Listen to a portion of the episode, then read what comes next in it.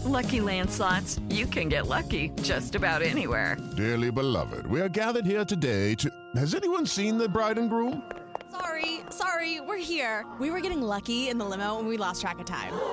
No, Lucky Land Casino, with cash prizes that add up quicker than a guest registry. In that case, I pronounce you lucky. Play for free at LuckyLandSlots.com. Daily bonuses are waiting. No purchase necessary. Void were prohibited by law. 18 plus. Terms and conditions apply. See website for details. The following podcast contains explicit language.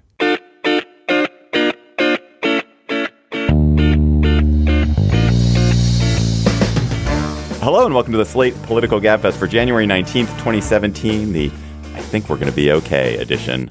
I'm David Plotz of Atlas Obscura. We've had a very giddy pre show here at the uh, Slate DC studio with John Dickerson of Face the Nation. Hello, John. Hello, David. And the reason we're giddy is that we can see Emily.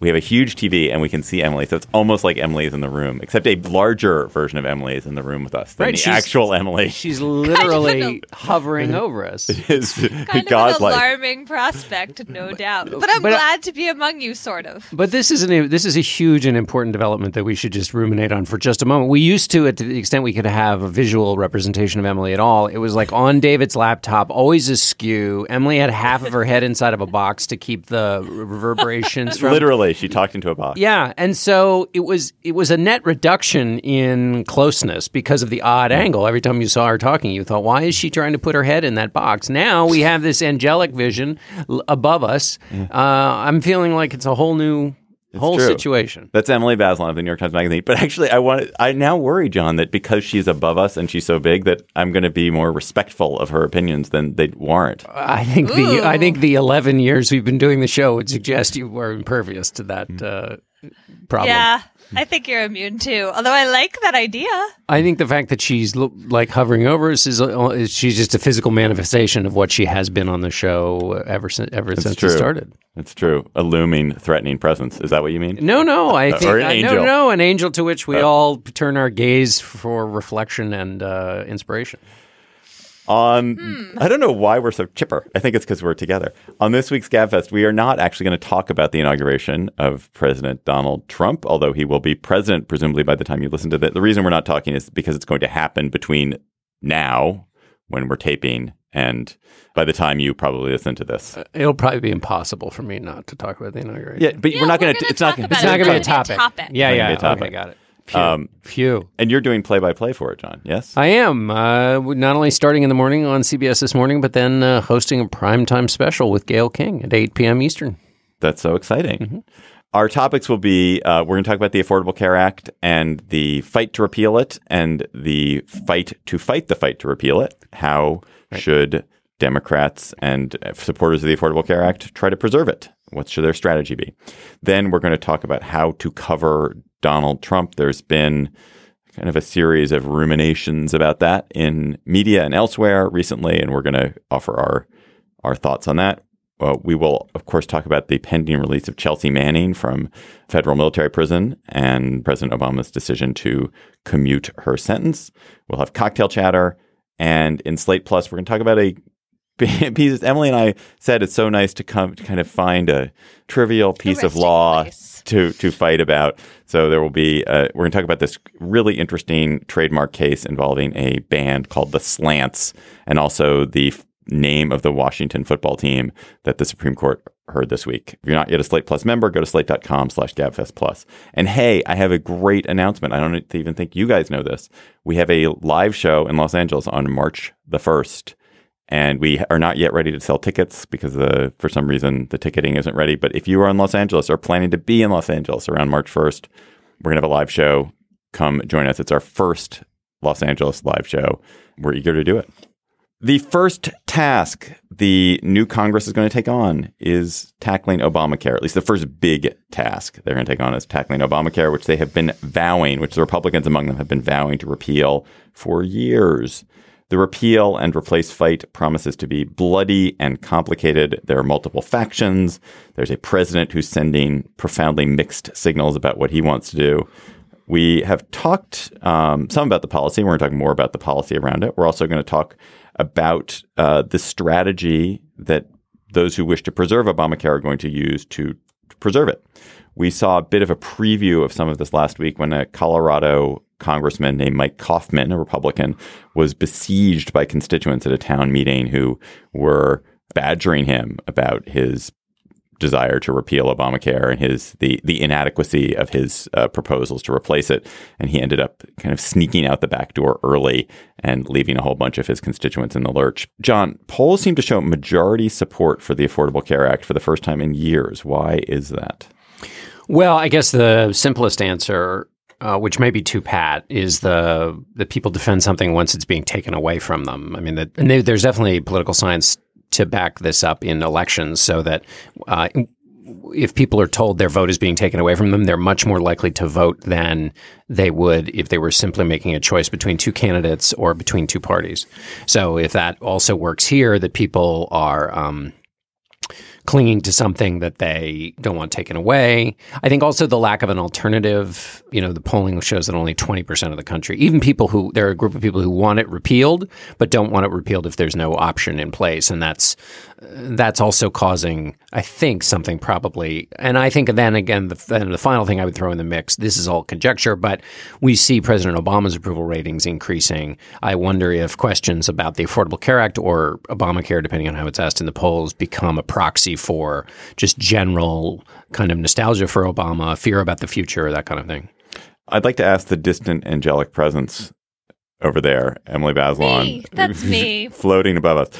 A lot of Democrats and, and liberal organizers are talking about borrowing Tea Party tactics to try to derail the efforts to take out Obamacare. What, is, what do you think that means, and do you think it's likely to be effective Well, it means being the intensity voters as well as being able to point to the polls showing majority support. So being the people who show up at the meetings, who deluge the lines of the Congress folk with calls, who, you know, being the constituency from which representatives hear very loud and strong and telling stories of people who really fear for their health and their lives if they lose the insurance they've gotten through Obamacare.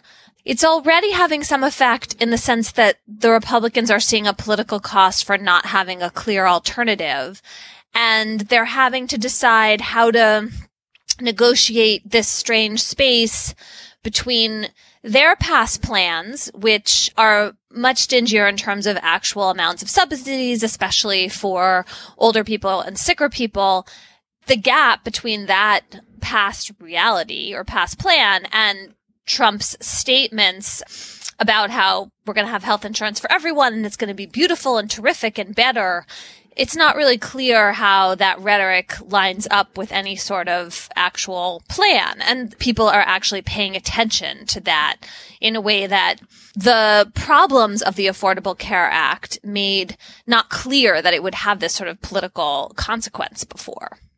John, are Republicans right that Americans want more choice in healthcare? Is there remedy for the problems that the healthcare system has?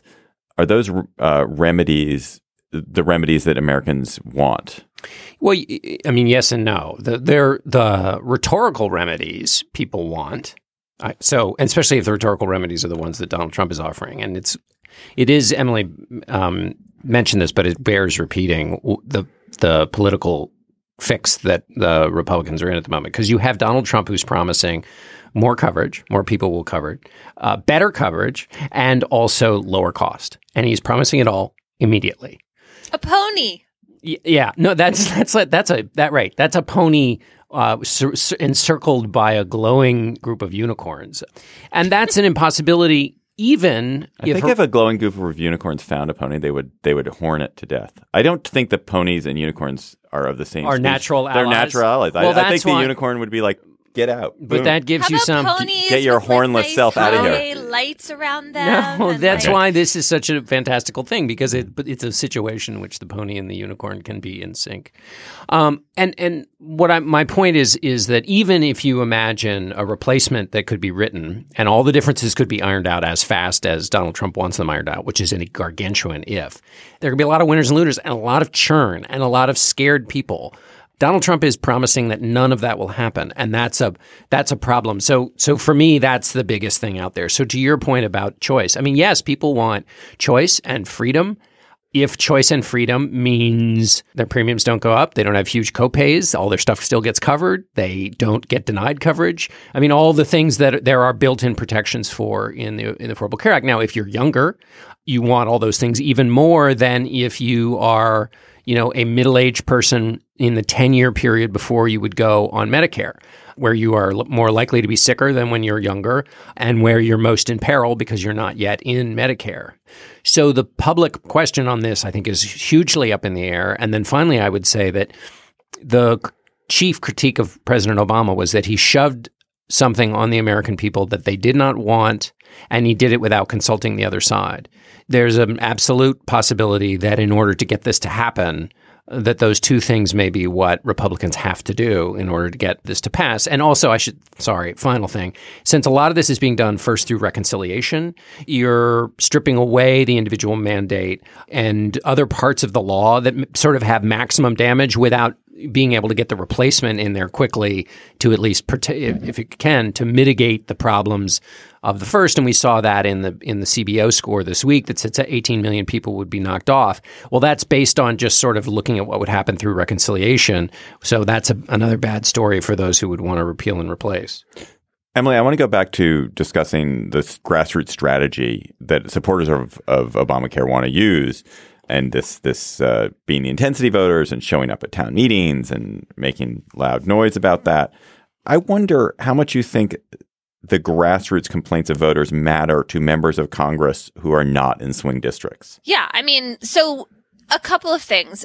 One is that it's not clear to me that Republican voters are not going to be among the disenchanted in this group. I mean, one of the ironies that I think we've talked about before is a lot of the people who stand to lose coverage under the exchanges in particular are white working class Americans who tend to vote Republican, a lot of them in rural areas. And I'm not exactly sure how they're going to factor that into their politics, but the notion that they're going to just like sit on their hands while their health insurance gets um, taken away or becomes uncertain doesn't seem like any sort of sure bet to me. I mean, there's this just odd political like tangle going on where the constituency that really you know in great numbers brought Trump to power are the people who stand to lose significantly from this change. So in that sense I think these Republican congressmen could still be on the hook. And then the other thing and this is more long term so it's probably irrelevant but the question of whether gerrymandering is going to be as successful or as allowed in 2020 is not a sure thing both because of a court case that's coming up you guys are looking at me with great puzzlement. But there's No, a no. really interesting challenge. No, David was. You Oh, were looking down. yeah. I didn't know. I didn't know this. Yeah, there's a there's a court case coming through Wisconsin. Real if it if the Supreme Court went for this formula, which is by far you know by no means a sure thing, but it's possible. That case challenges gerrymandering and gives the court a way to set a limit on gerry political gerrymandering that we have not really seen before. And the district court in Wisconsin struck down Wisconsin's gerrymandering plan because of this new way of thinking about this. Anyway, we can talk about that more in another episode. But the Republicans, if they are being smart, um, shouldn't be so sure that gerrymandering is going to continue to be as, um, as sharp, as acute as it is now. If I can just p- piggyback quickly on that, the, the place to watch for the political sensitivity that you're talking about, David, would have to be the Senate because they need 60 votes, and because you know obviously a bigger landmass for the for the members.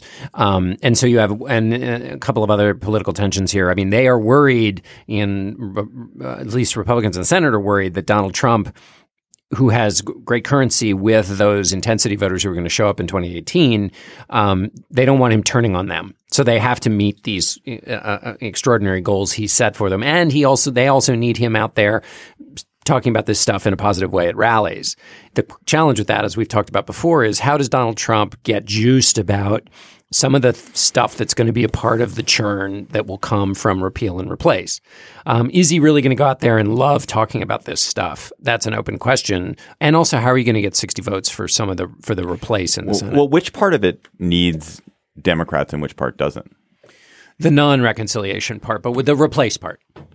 But so any they can repeal it and destroy it without any Democrats. Right. But Take out the stuff to- that has budgetary effects. that can come out in, in reconciliation, but it's all the other stuff, the, re- the healthcare regulations, rules, and ideas that would change the system, but that wouldn't have a budgetary impact, would require another piece of legislation. But isn't there now a new theory that they can, because it's all, it all has a huge budgetary impact, that they can appeal to, I don't know who it is, the parliamentarian, Parliamentarian. and say, any, our replacement bills also ha- are budgetary. The, the, the bills that affect sort of how insurance is regulated are also budgetary in effect. And so therefore we can pass them under reconciliation too. Yeah, that'll be interesting. And then we're all suddenly going to learn the name of the parliamentarian whose name I've now forgotten. But um, secondarily, the the challenge there then is you are really embracing the idea that you're going to make this huge change without any any Democrats, and that's something that I mean, then you're just perfectly repeating the, the what they say was a was a signature flaw of Barack Obama. Well, do you think do you think that they're thinking their strategy? The Republicans are thinking that their strategy is okay. We're going to we're going to replace and we're going to do it. We're going to just have one big moment. We're going to just get one big bill. It'll be a you know really tough, but it, we're going to get that bill passed and then we'll be done with it. Or do you think it's going to be we're going to have a series of ten little things, each one, and each one of those you can pick off a few Democrats to support That's a good.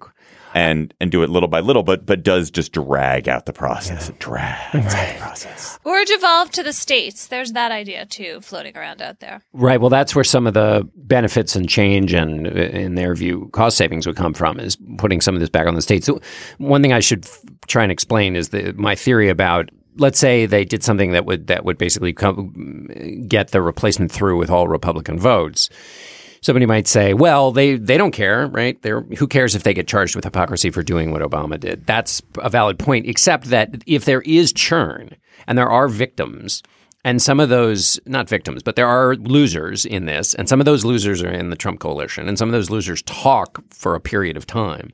It then becomes not only is the thing that was sent through not working out for these people, but it was sent through and it was passed in this kind of heavy handed way.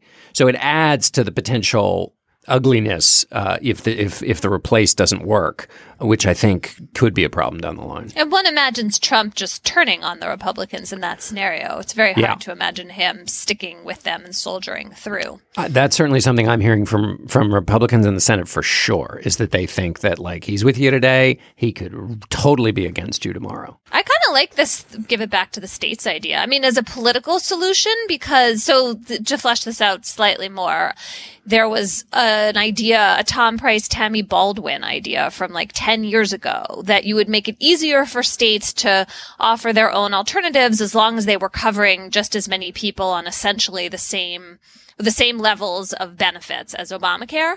But that in fact became very hard for a state to do, practically speaking. And so you could open that up and then politically speaking, first of all, it's like a federalism move, which Republicans generally are in favor of, and you encourage experimentation, and states that succeed could become models for others. But also politically, it turns it into a state story, which is much harder for the national media to really care about and cover. That's not a good thing. We, we should cover that, but it just seems like you could get away from having to actually negotiate out all these details, create this huge bill that would have a lot of flaws and you'd be on the hook for it. And this is not my idea. It's Ezra Klein's idea and some other people. I'm sure that has real virtues, and I'm also sure that they're like that. There's no chance that you don't get states which just totally screw over their poor people.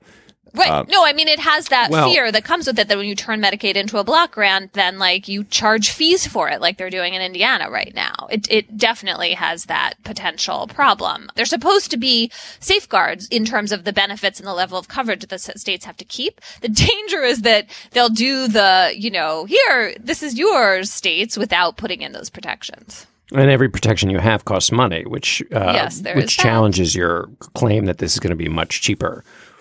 Yeah. Yeah, I was just setting aside the much cheaper part because Yeah, yeah, that just seems like pie in the sky. Uh, last question on this, Emily. Do you have a sense that that Democrats, elected Democrats, actually have the stomach for this fight? They seem so demoralized by everything. Are they going to be able to kind of get it together and fight? Yeah, I mean, they need a fight to fight. This is what they're there for. They need a cause right now, and this is it. And it seems like they'll have the wind at their back in terms of polls. John is. I totally, I know. I think you're, about. I think you're, I think you're exactly right. Uh, and in fact, the, the reason I think this is right is because I was talking to a Democratic senator last night who was using uh, their um, conversations and thinking and messaging around the Affordable Care Act as the example of kind of where they feel like they have um, some sense of themselves. I mean, obviously, not only allows them to protect benefits for a portion of their constituency, um, but it also lets them talk about things that they all have a natural kind of already have in their hymnal that they can that they know and can speak about.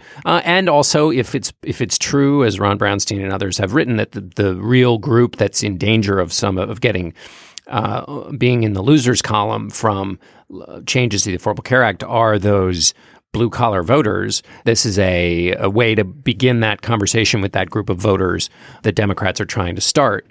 I mean, real people are in real fear about healthcare and about whether it's the Affordable Care Act or not. And so anytime you are the author of of change in that area, you scare people who either are engaged with the healthcare system at the moment or who have been and know what it did to their job, what it did to their savings, what it did to the savings they didn't have. And if you are the author of change, you are in a tougher spot. And you all have to message beautifully in order to allay that fear. And the one guy who gets it wrong uh, becomes the standard bearer for the whole idea. And it's just harder to be, you know, I mean, this goes back to Machiavelli. It's, hard, it's harder to be the agent of change than the one protecting uh, the status quo. So that puts Democrats, I think, in the better.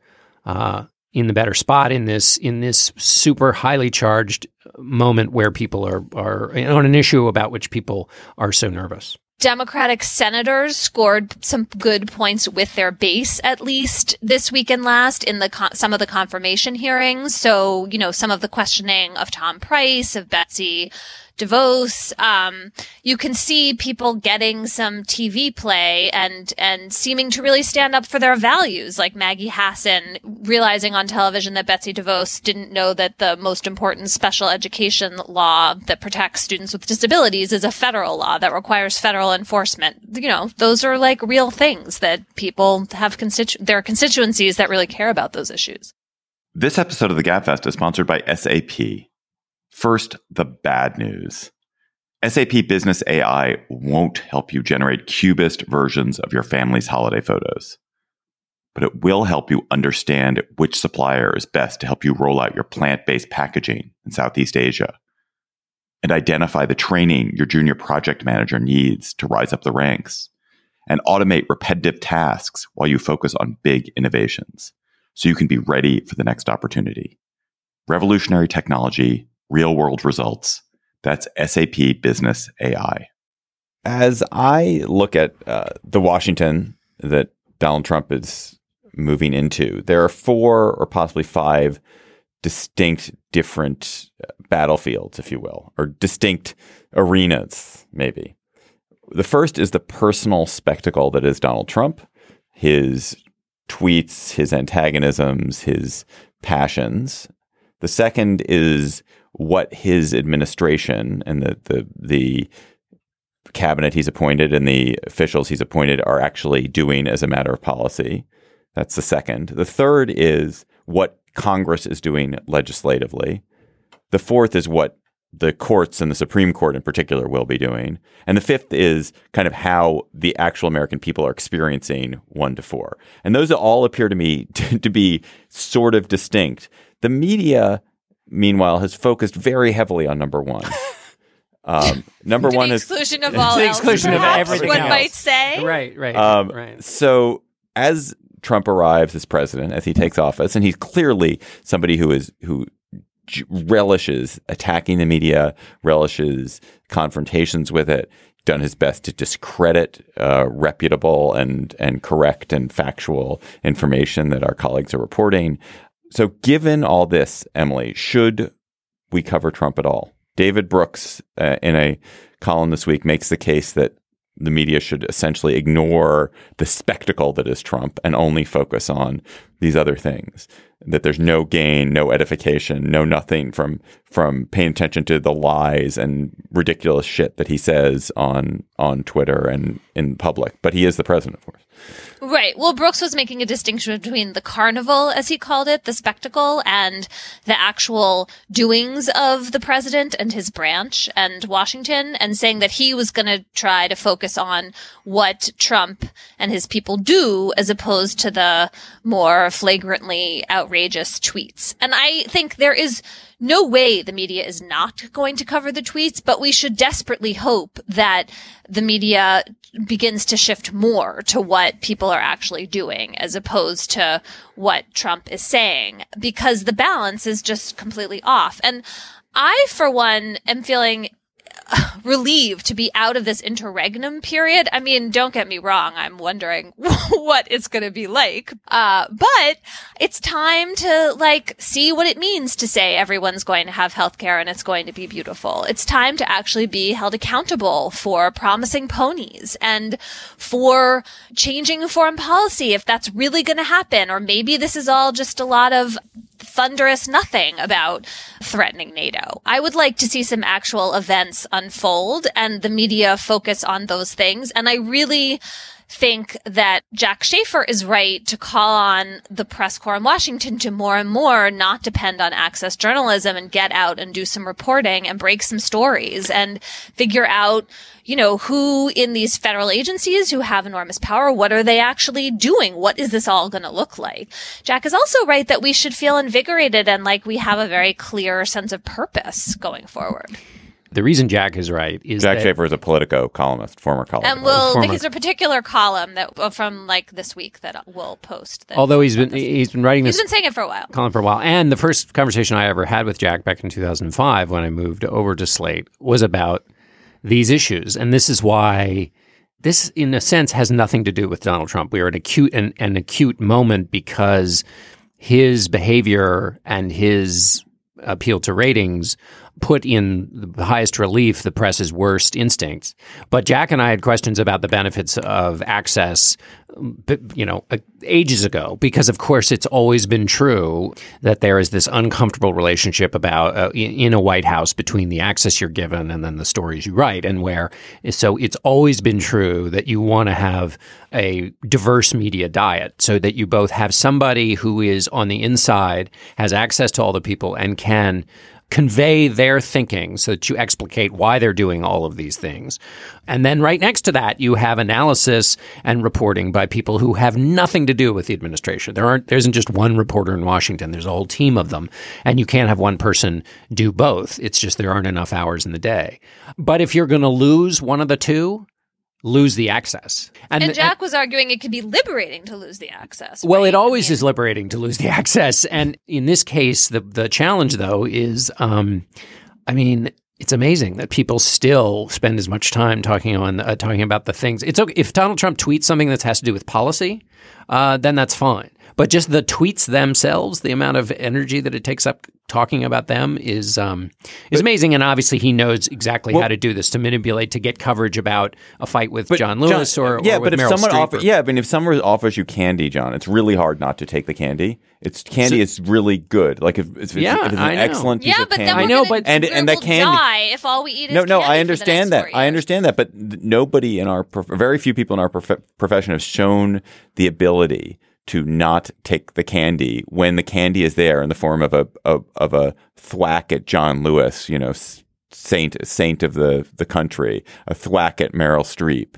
Uh, people they cannot resist taking that bait. So how do you how do you persuade? I mean, I I don't take the bait because I'm not in this It's not your profession job to take anymore. the bait, or even But- to think about taking but the bait. how do you literally get people not to take the bait when you know that taking the bait, when you know that that standing up righteously for John Lewis, who is a you know was a one of the great men of the world, standing up for him and supporting him is it will make you feel good, and that you'll get a whole bunch of, of yah yah yahs from your supporters on the left. How do you tell people not to bother?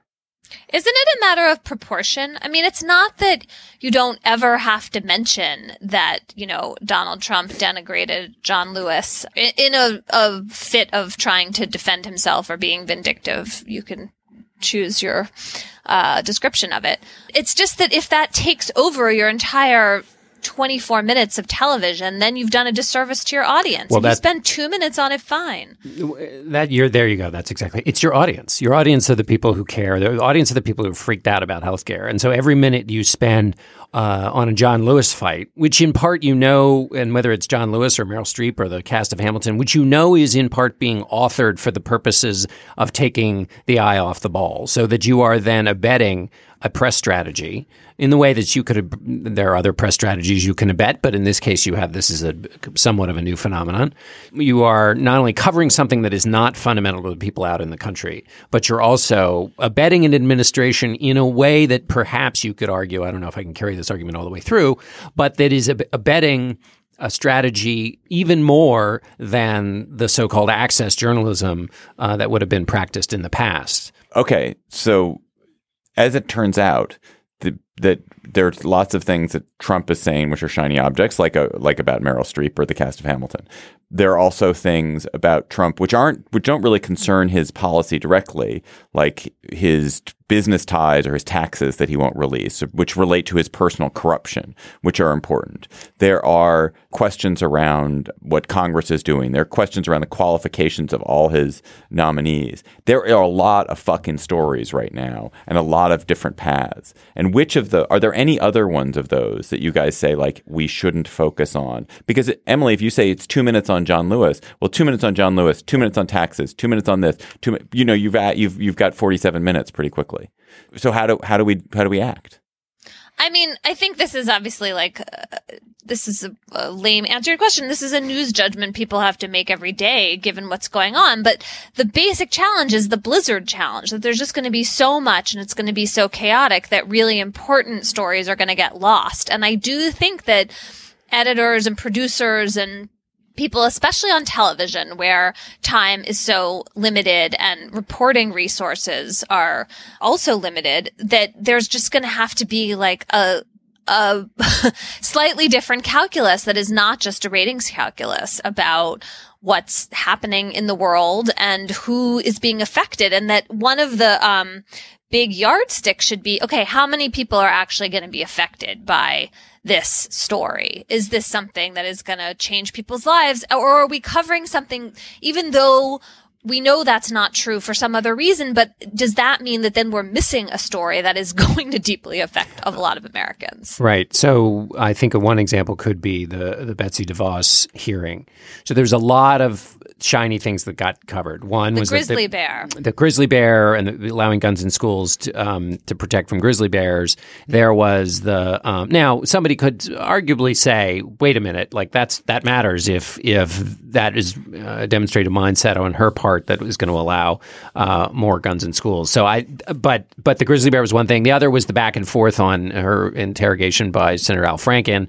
About growth and proficiency. There's obviously an idea at the back of that. I think um, that was a bit of a like semantic back and forth and gotcha moment. The idea question, which is to say the Individuals with Disabilities Education Act, is that was it. That's the moment. I mean, that's a federal law that will affect a lot of people if she uh, doesn't enforce it, if she doesn't care enough about it. Um, and and Or if she just didn't know that it was a federal law. Right. Like, that's a big thing not to know if you're going to be the D- Secretary of the Department of Ed- Federal Education. so The federal that to. I mean. that to me is a, is an area where that should go to the top of the list. That's a thing that is important, and her confusion about it is important and does tell us something. Wh- What if what if all- all of the other what if everybody else is showing grizzly bears and you're showing idea clip? Yeah, right. No, you'll lose.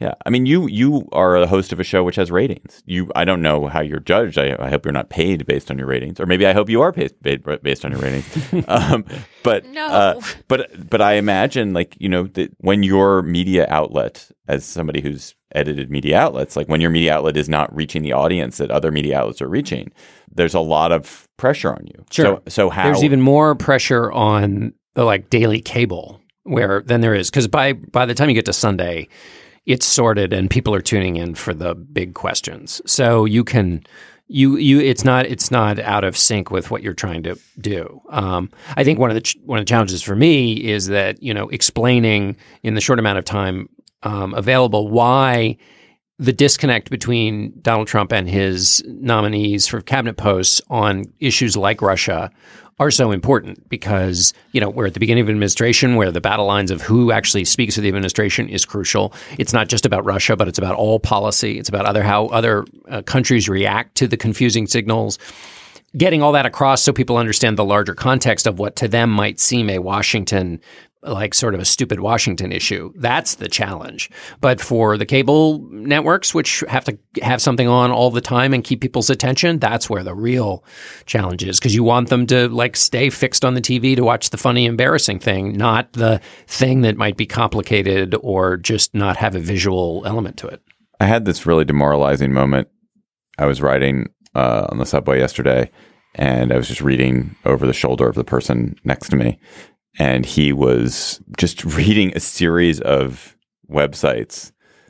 And they were all you know, kind of conservative websites, and just watching him select what he was going to read was so strange, and it was like it was such a it was such a sort of dark mirror on myself. I was like, oh, if he'd been looking over my shoulder, the experience he would be having uh, would be the same. Such a sense of kind of distance and alienation, and that that part of it, I don't have any remedy for in the Trump age or any other age, which is you know you can cover all you want you can you can do all you want to pick the right stories but if if the audience has selected you out you're not getting anywhere anyway you're just speaking to people who are you're already speaking to The worst thing is that you might not be speaking not even to your own people, but to no one because everybody goes to their two sides. And then here you are maintaining your little standard in an empty room.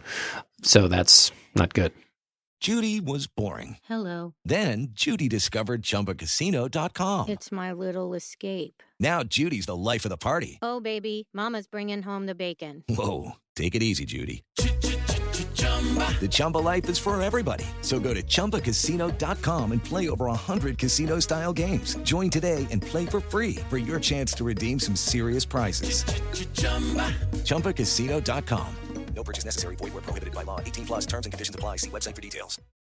Chelsea Manning, who is a low level Army intelligence analyst, leaked hundreds of thousands of documents to WikiLeaks and was then sentenced to 35 years in military prison for her lawbreaking, had her sentence commuted this week by President Obama. Manning will be out of prison in May under Obama's ruling.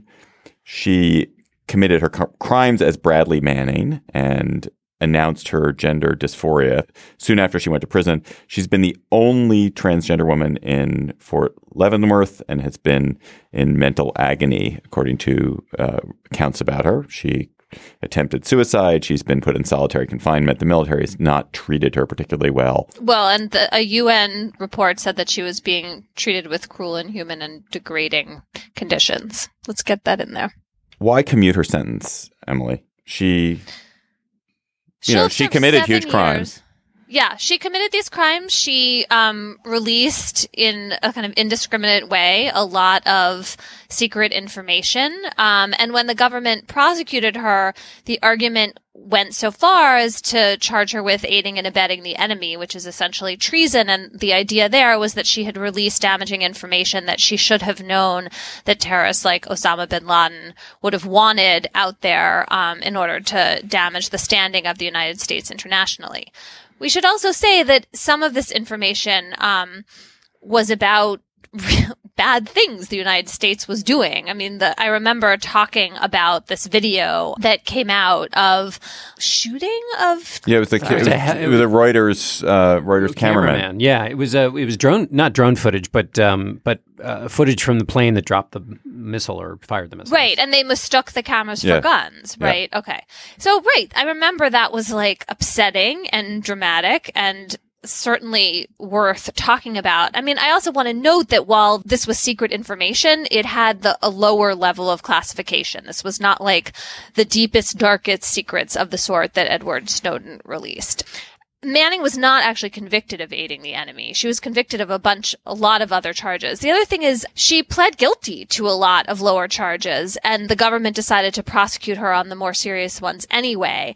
And she got a 35 year sentence, which if she was a civilian would not have happened presumably, but that has to do with military judgment. And so you can argue that that is fair enough that because she was in the military being held to this higher standard and she could have in some ways endangered the lives of service folks abroad that she deserved to have the book thrown at her. Or you can argue that 35 years in prison for releasing information, some of which I think many of us think should have been released, that seven years is enough for that, especially seven years that included the conditions we were just talking about my first lens for thinking about it was okay, well, what do I think about this sentence length here? And to me, seven years seems like a lot of years and a su- sufficient deterrent to other people to do this kind of leaking because that's obviously something the government sh- and President Obama should be thinking about. So that's where I start, but I also recognize there's another way of thinking about it, which is tied to, you know, WikiLeaks and Julian Assange and this whole question of like, how can we in any way countenance that kind of leaking because of the damage it just did to the American election, according to our intelligence agents? It just, that wasn't the prism that came to me at first. And I wonder what you guys think and whether you think that those connections that the critics of this release have been making, whether they seem like those are fair enough. Right. The two main criticisms are that the that the damage was bigger than people are saying, and that you can never know how much damage was done. Uh, the second criticism is that the trust bond that was broken it goes beyond punishing just the person who broke that trust bond, but it goes to the overall bond that must exist. You've got to hold like a maximalist position, or else the damage spreads within the military. Wait, a maximalist position meaning Meaning, if you break the bond of trust, you get the book thrown at you, and there's no like that's Yeah. it. Yeah. I was surprised to yes, find. me too. You don't even know what I was surprised by. What was I Oh, surprised sorry. by? I was What was I surprised that surprised by? Obama commuted her sentence. Oh, Go ahead. That was not what I was surprised by. I was surprised to find that the that mostly leakers are sentenced to one to three years in prison. That the, Civilian the, leakers. civilian leakers that the that the prison sentence is that small. I thought like if a civilian had leaked something on the level of what Chelsea Manning leaked, I would have thought a ten year sentence would have sounded more or less right to me. Huh. So, so I, it feels to me like the, the the the sentence that Manning has served is pretty commensurate with what I think the crime she committed deserves. The commuted sentence, not the commuted 35 sentence, right? Yeah, thirty-five years. I think thirty-five years is too much of a sentence for any crime. Serial murderers? well, serial murderers, I think, should be executed, and basically anyone who you think can live a life afterwards should, you know, maximum sentence should be 15, 20 years. I don't think I agree with that in the case of murderers. Not just serial murderers are not, though certainly not all murderers. Anyway, to why do we have lower sentence for civilians? It's partly because we're negotiating the tension between clamping down on leaking and allowing for some whistleblowing. I mean, we have a federal whistleblower protection act, which can come into play in some of these cases. And Chelsea Manning has certainly tried to style herself a whistleblower. I mean, she doesn't qualify by any means for the legal definition, but because some of what she leaked were, were abuses, I think, you know, there are a lot of people who think that's a pretty valid point. Do you guys think that President Obama diminished his own standing or moral authority with this commutation? Hmm. You mean in the in the sweep of history? Yeah, like is is this going to be a black mark against him in the way that some of the critics of it are saying now? And is there a hypocrisy about, you know, railing against Russia's role in hacking and WikiLeaks? It to me Well, that all that- seems that- fairly tenuous in connection. But what do Uh, you think? Well, I do think the in the current moment we're in, in which WikiLeaks is being described as the devil, uh, that this is It's weird. complicates the, the politics of that a little bit. I never thought that WikiLeaks was the problem. WikiLeaks is a is a platform for distributing this information, and WikiLeaks received happily received information from Chelsea Manning, from Edward Snowden. Well, actually, not from Edward Snowden, and from the Russian hacks. But that WikiLeaks was not in itself the active thief. So. Uh, you can distinguish like there there's an the, the the crime of what happened with Russia was not that WikiLeaks distributed something. It's that Russia committed and you know set itself to gather this information and release it in a damaging way. WikiLeaks was the platform the means through which it was released but that that WikiLeaks itself was not the criminal. In the case of Manning Manning's the criminal. WikiLeaks was not really the criminal. Manning did something wrong and should be punished for it if you're Obama, you can say Manning's, you know, admitted guilt. took responsibility, served time, and that's reasonable. And that's not a really a problem of WikiLeaks; it's a problem of Manning. So, so I guess I I, I hate calling these WikiLeaks cases. I like Yeah. calling it Russian hacking case and Manning, you know, a Manning, uh, whatever we call it, theft case. Help me puzzle through this, which is on the one hand, part uh, th- there's some constituency, I think, unless I'm inventing a constituency, in which case you can tell me I'm wrong.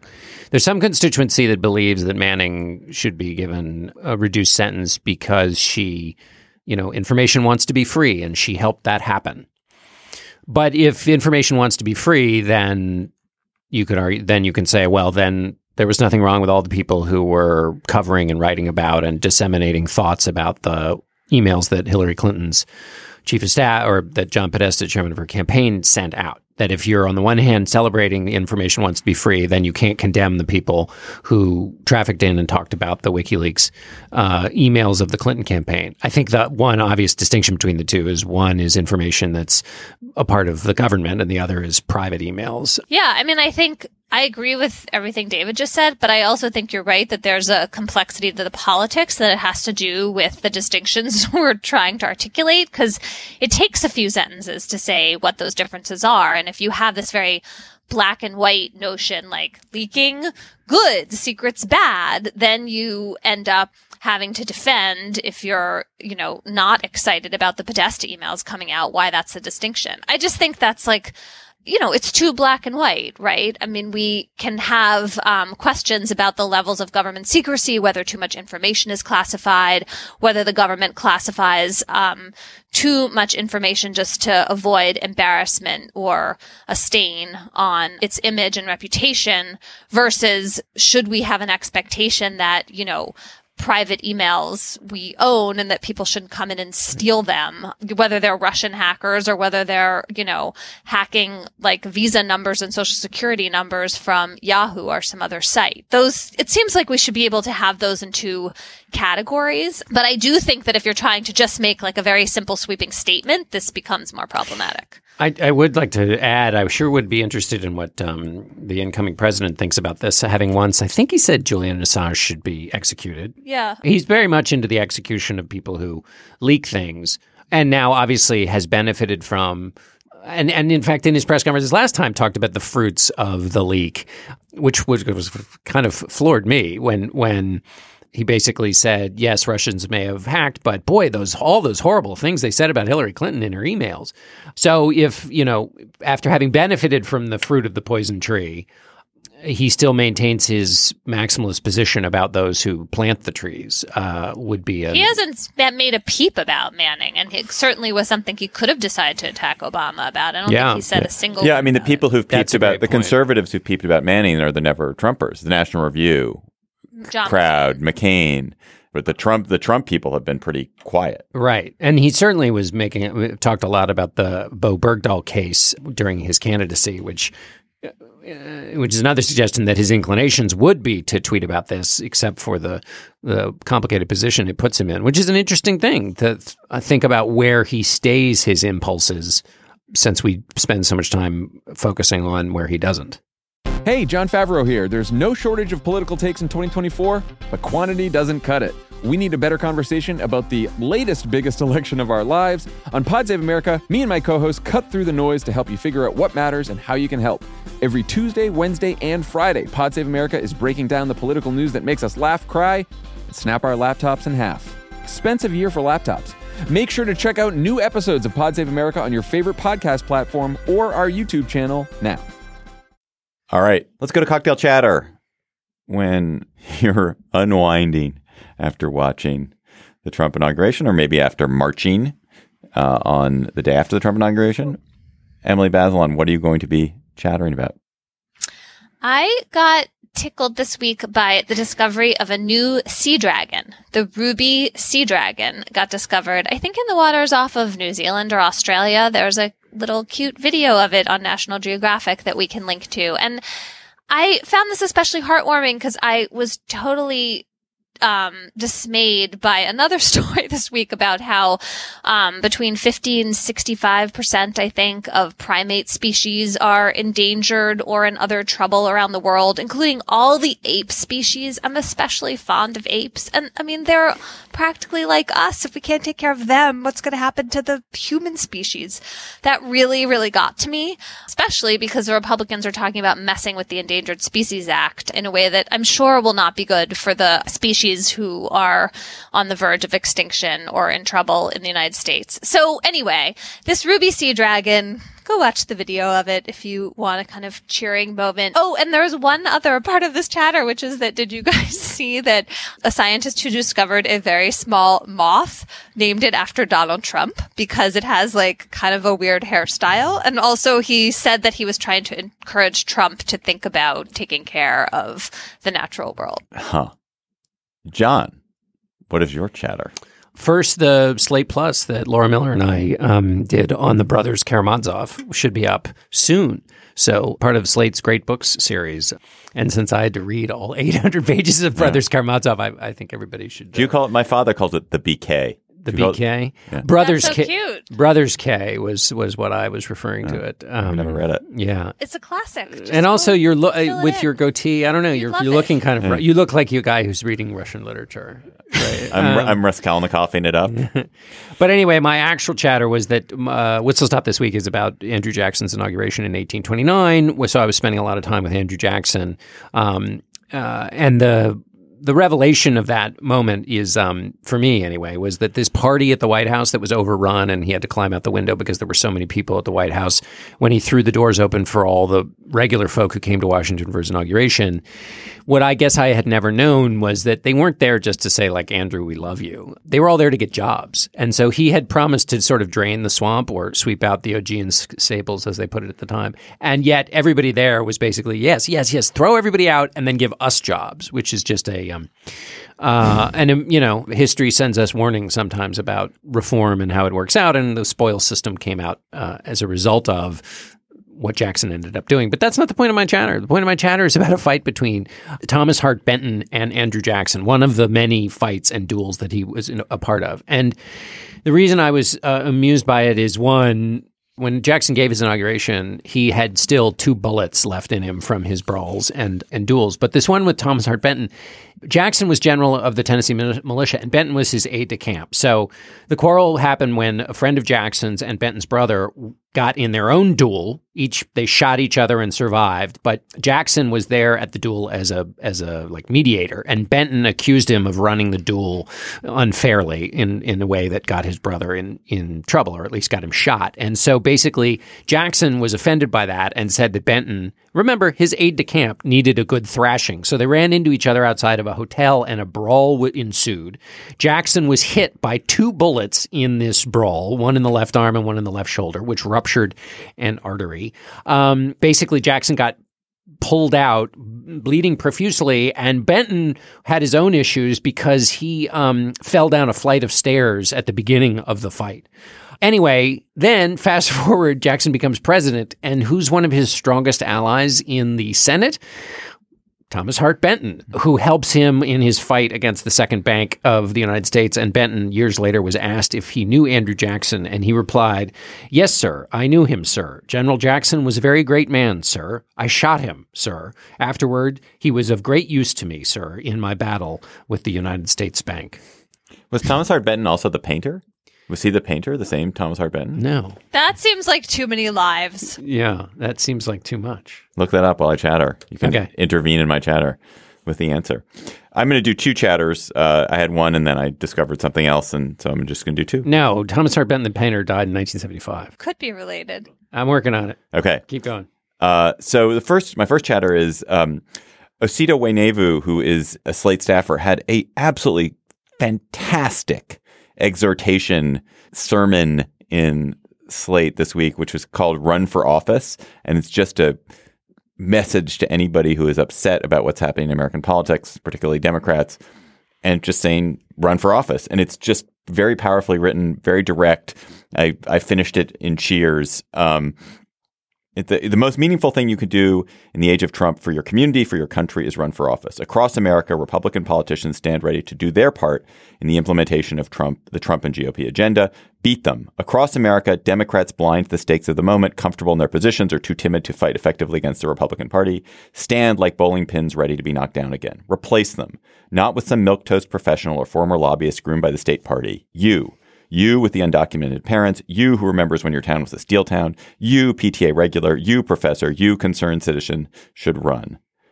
Your talents are demanded. Don't sit on the sidelines. Don't despair. Don't boo. Run. Anyway, it goes on in this vein. It's just really very effective piece of rhetoric, and um, I came away hoping that Osita was going to run for something, and and also thinking that's a that was a very well argued case for for involvement. I think at a time when people are cynical and skeptical about politics, he sort of makes a makes a strong argument against it.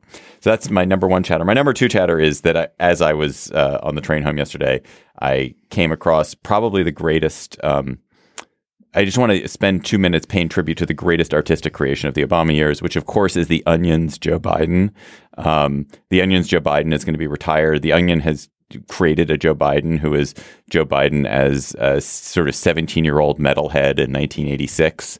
Um, that is who the persona of their Joe Biden is. And they've just done a series of incredible stories about Diamond Joe uh, over the past eight years. And I just, they, they put them all together in an interactive. The first one is Joe Biden shows up to inauguration with ponytail. Biden quietly singing Pearl Jam's Even Flow during security briefing. Shirtless Biden washes Trans Am in White House driveway. Biden requests to be named special envoy to Reno. Biden invokes Freedom of Information Act to find out when women woman gets off work. Biden winks after offering to buy eggnog for White House Christmas party. Biden receives lifetime ban from Dave and Buster's. Biden to cool his heels in Mexico for a while. Bounce Joe Biden checks still taped up in Delaware liquor store. Anyway, it goes on and on and on, and they're just so great. You should check them out at, at the Onion. Uh, are they related? Is Benton related? According to Wikipedia. At the top, it says for U.S. Senator of the same name, see Thomas Hart Benton, politician. But it, you would think that perhaps it would say, you know, his uncle, great uncle, whatever. Right. But I okay, mean, this on the is other a hand- mystery, and we would love for our listeners to help us solve it. It's not that interesting a mystery. It's actually, it's like, it's, a- it's like a it's really like a mystery. boring Like, what am. I going to have for lunch? Is It's a tiny historical question that we asked. How about that? Our intern is Kevin Townsend. Our producer is Jocelyn Frank. Afim Shapiro helped on today's show. Steve Lickteig is executive producer of Slate Podcast. Andy Bowers, the chief content officer for Panoply. Gabfest is part of the Panoply network. Our entire roster of shows is at itunes.com slash panoply. Our show page is slate.com slash gabfest, which has links to what we talked about today. Facebook is facebook.com slash gabfest.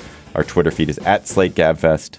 And our email address is gabfest at slate.com. Please subscribe to the Gabfest in iTunes or wherever you subscribe to podcasts.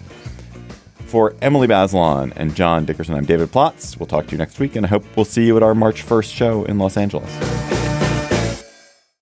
It is Ryan here, and I have a question for you. What do you do when you win? Like, are you a fist pumper?